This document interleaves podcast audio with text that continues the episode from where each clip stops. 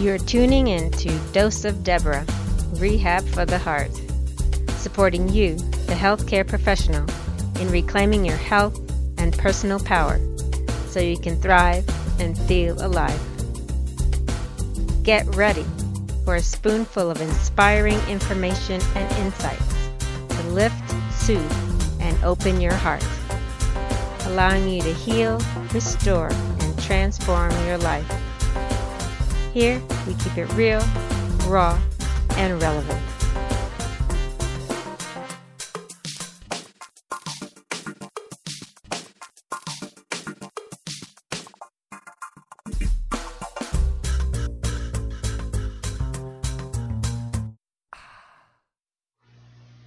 Welcome, and thank you for tuning in to Dose of Deborah Rehab for the Heart.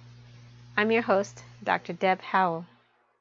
You know, one of the things I've learned over the two decades that I've been in practice as a physical therapist is that there's skill sets that we require for peace of mind and longevity as a healthcare professional.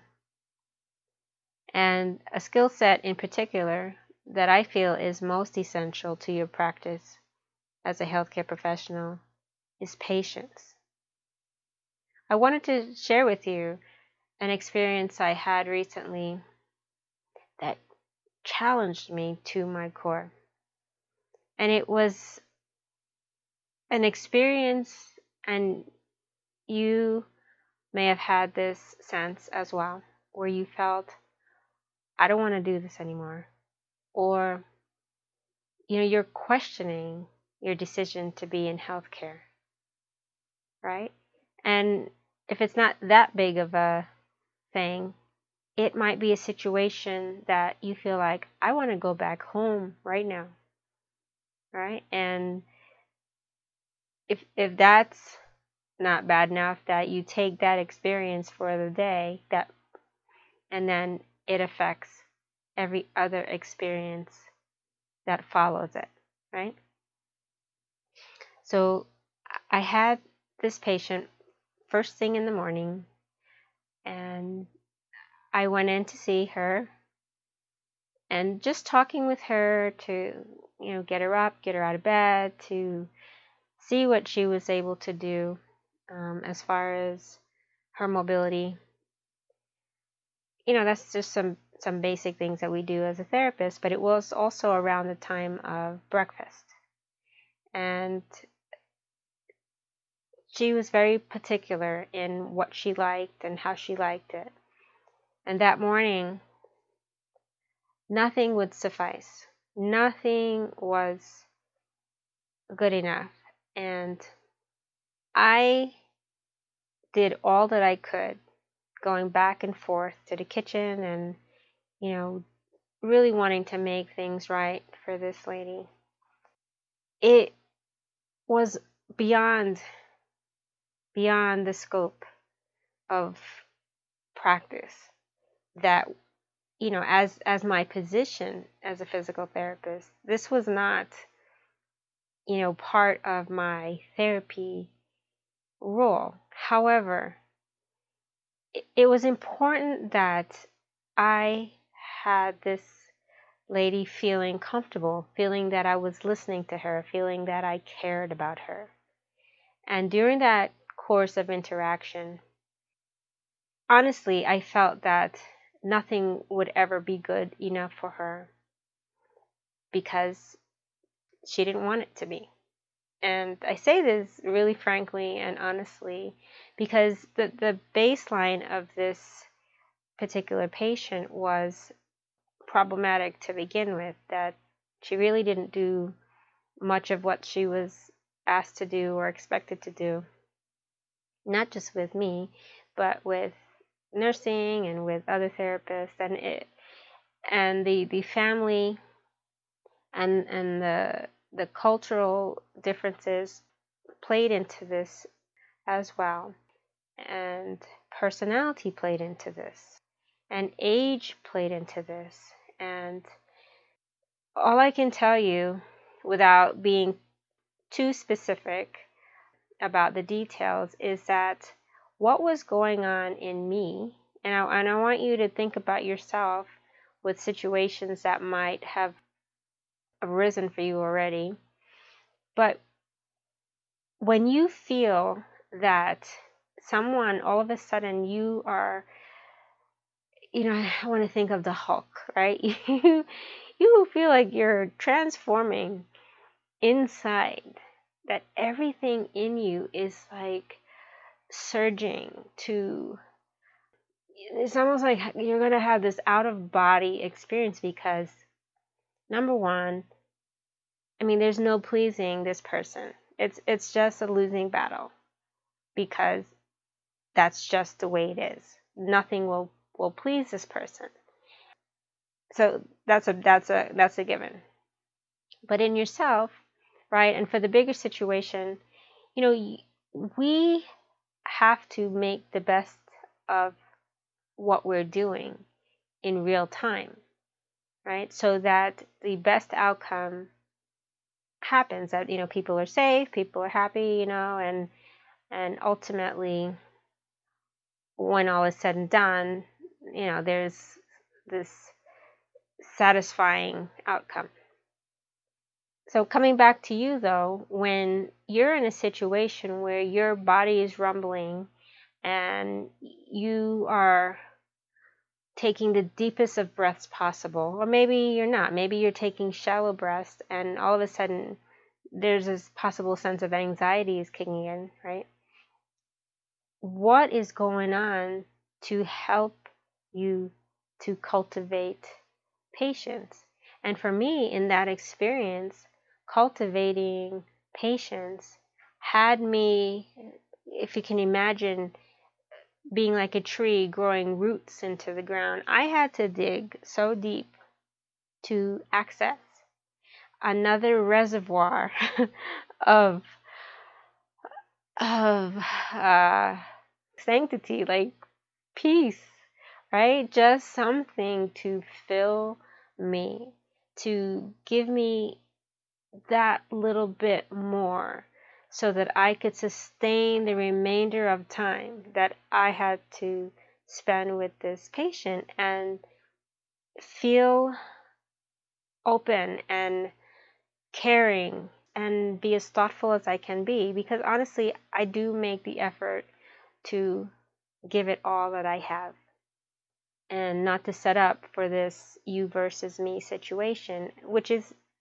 it's easy to happen. It, there's this situation that I was in, it was easy to have static build up between us.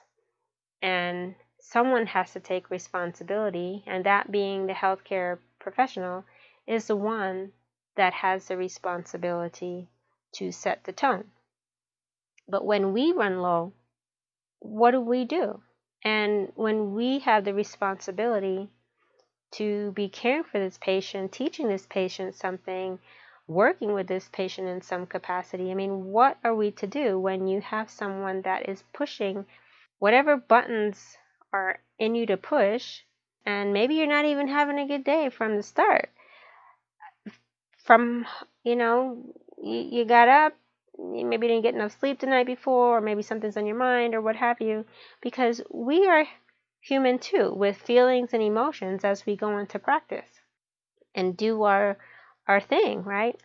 As a provider. But what happens when you meet that patient that just takes you on, takes you on directly? Right? This is the challenge in healthcare today because of the complexity, because of the overwhelming burden of care and the expectations and demands from the system at large that says we want this, we want it this way, we want it in this much time, right? For more cost effective services. So you're already being stretched, right, by your demands of being in practice already. But then you go in and meet the patient that is stretching you as well. So patience is required to serve you throughout your your day, throughout your life. So this conversation about what do we do? And you know, when I when I had this set up with this patient you know, it, it made me think about people who don't practice as I do, because it is a regular practice to be mindful of what gets stirred in you when you have different encounters that are, you know, very, um, maybe very sad or, or really just devastating and life changing, and you're there with people and you're caring for them and you're supporting them, and you take home some of this this energy and these memories, and you may even be dreaming about it, right? And then you come back the next day and continue, right? So, what is it that we can do to increase our own capacity to care, to have patience? And I really say more like patience on demand. What can we do to influence our physiological state that involves our emotions, our mental capacity, and physical capacity? This requires a skill set, a practice that we can call upon in the moment and it works. And so, going back to my experience with this lady, thank goodness we completed the session and she was relatively satisfied. However, I was relieved to leave the room when we were finished. And what I did right after that was get some air. I went to get some air. I had to step outside and feel that there's a bigger world out there. You know, gain some perspective. Take a deeper breath and release that which I didn't want to hang on to because I had just begun my day. That was the first patient of the day. I had the rest of my day to go through. And I certainly didn't want to carry this sense of um, possibility, right? So to keep myself open, to keep myself grounded, and in a caring heart, getting air was the first thing. Then I had water. I had a glass of water, which I love because that's that soothes me. It's one of the things that helps soothe me. And I use essential oils. So those three things were part of my little tool bag, so to speak, to allow me to continue my day. And the rest of my day was was just fine. And you know, so the challenge in real time is what if you have multiple patients that are really testing your limits? I mean, this one lady in particular was I'm I'm good. I'm good for the year, you know. But what if what you do is dealing with situations that are more of a heightened level on a regular basis and your background sound system is telemetry units, our alarms going off, and this is the background. That background is feeding your nervous system, and it does not support you in being patient. It does not support you in having peace of mind. It is in the background sending off alarms in your own body that you have to work at offsetting. And you may be tuning it out right? Mentally tuning it out because you've acclimated to the environment, but your body is registering the sound and the noise. And some of these things you might recognize as symptoms of this is that you don't sleep well, right? It takes a while for you to to kind of settle down to decompress when you get home. Or there might be headaches stomach upset, indigestion, things like that, or irritability, a little bit of stress here and there. But then over time, what happens, right? This is the situation that when we are not able to be patient and actually when we're being patient, genuinely being patient, not just, oh, got to be patient, but genuinely being patient and open and checking in with yourself as you are staying present to the patient. I mean, this is something that is an ongoing resource that does not come naturally without your deliberate attempts and intention to have.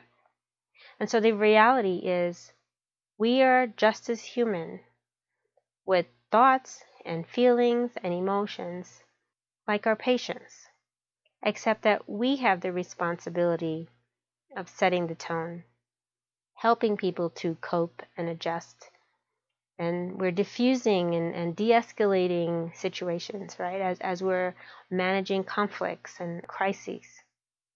All of this takes practice.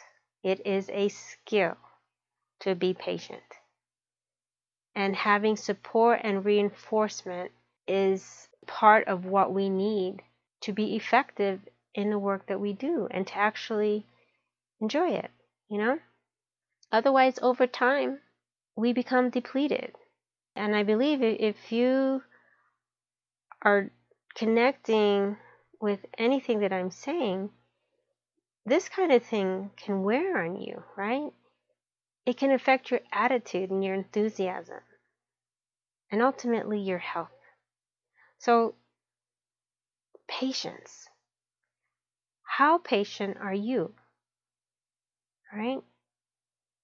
What do you do to build your capacity?